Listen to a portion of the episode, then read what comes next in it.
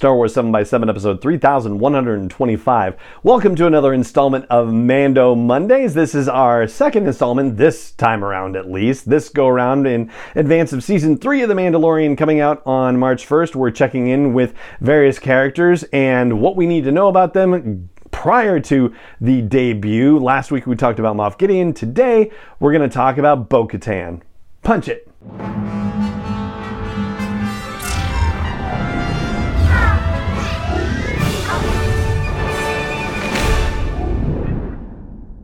Hey Rebel Rouser, I'm Allen Voivod and this is Star Wars 7x7, your daily dose of Star Wars joy. And thank you so much for joining me for it.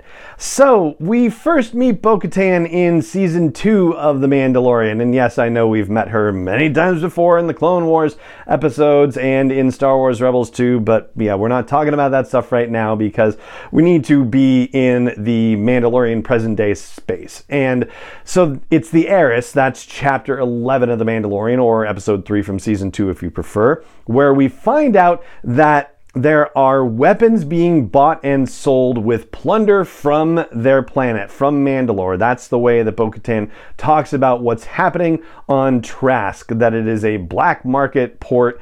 And it's the Empire in this particular case that has a bunch of weapons, which Bo and her compatriots are going to hijack and use to be able to retake their planet. Now, this is not the first time that she talks about retaking Mandalore, that particular phrase. Later on in the season, actually in the season finale, The Believer, when the Mandalorian and Boba Fett go to enlist Bo Katan's help in getting the child back from Moff Gideon, one of the portions of the deal that Mando makes with Bo Katan is that she can you know have Moff Gideon, she can have the light cruiser, she can have everything. He just wants to get the child and he doesn't care about anything else. And the dark saber gets mentioned at this point too. He's like, I don't care. You can have it. I just want the kid. And in that discussion, Bo Katan says that they want to have the light freighter and that they plan to use it to retake Mandalore. So there's the phrase again, second time in the season, retake Mandalore. This raises a question or two. but before I ask them, I want to put some other context in place. When Bo Katan tells the Mandalorian the first time about these weapons that they want to get in Chapter 11 to be able to retake Mandalore, he says that that planet is cursed. And he goes on to say that anyone who goes to that planet dies, and that the Empire couldn't control it, so they made sure that nobody else could control it either. And then in chapter 16, when Bo Katan talks about retaking Mandalore, Boba Fett says the Empire turned that planet into glass. And obviously it's not in very good condition, or at least, you know, portions of it thereof. I mean, what we've seen in the teasers and trailers for season three of The Mandalorian certainly show a devastated Mandalore and flashback stuff that we saw already in Mando seasons one and two. Yeah, it really looks like they trashed Mandalore for sure. But Bo Katan, in response to The Mandalorian in chapter 11, says, Don't believe everything you hear. And even though Mando in chapter 11 says that everybody who goes to Mandalore dies, he's still going to go back to Mandalore anyway. We already know because by, you know, doing so, he will be able to participate in an activity the armorer has said will allow him to restore his Mandalorian heritage basically now that he has admitted that he took off his helmet and oh my gosh, he never should have done that. And I'll add one last bit of context.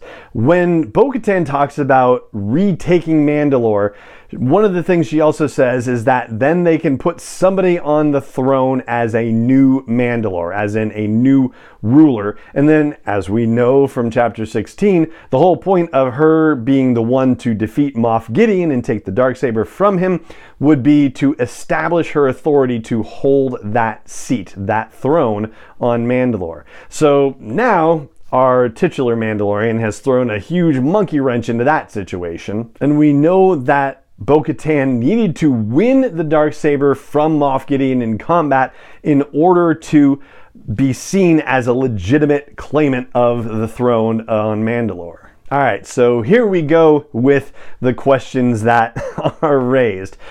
Who is actually on Mandalore? It sounds like Mandalore is not unpopulated as we may have been given to believe with it being cursed or turned to glass. It sounds like there are actually people on Mandalore. One would presume Mandalorians, but if Empire turned it to glass, it sounds like the Empire doesn't necessarily have a presence on Mandalore, but maybe some other faction does that's not Mandalorian. And while that certainly may complicate things, I think the real situation is that there are still competing clans that may have tried to reestablish footholds on Mandalore and who may be making their own claims for leadership. So when Bo Katan talks about retaking Mandalore, it may also be retaking Mandalore away from the control of Mandalorians who are already on the planet there who think that they have legitimate claims to the throne and, you know, seating a new Mandalore. And with our own Mandalorian going to Mandalore to restore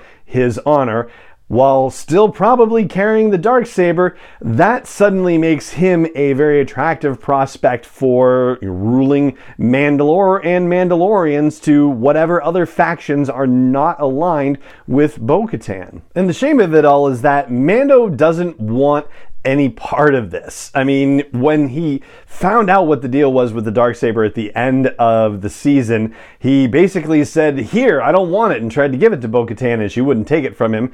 And when Moff Gideon said it has to be taken in combat, he said, "Well, then I yield. Here, take it."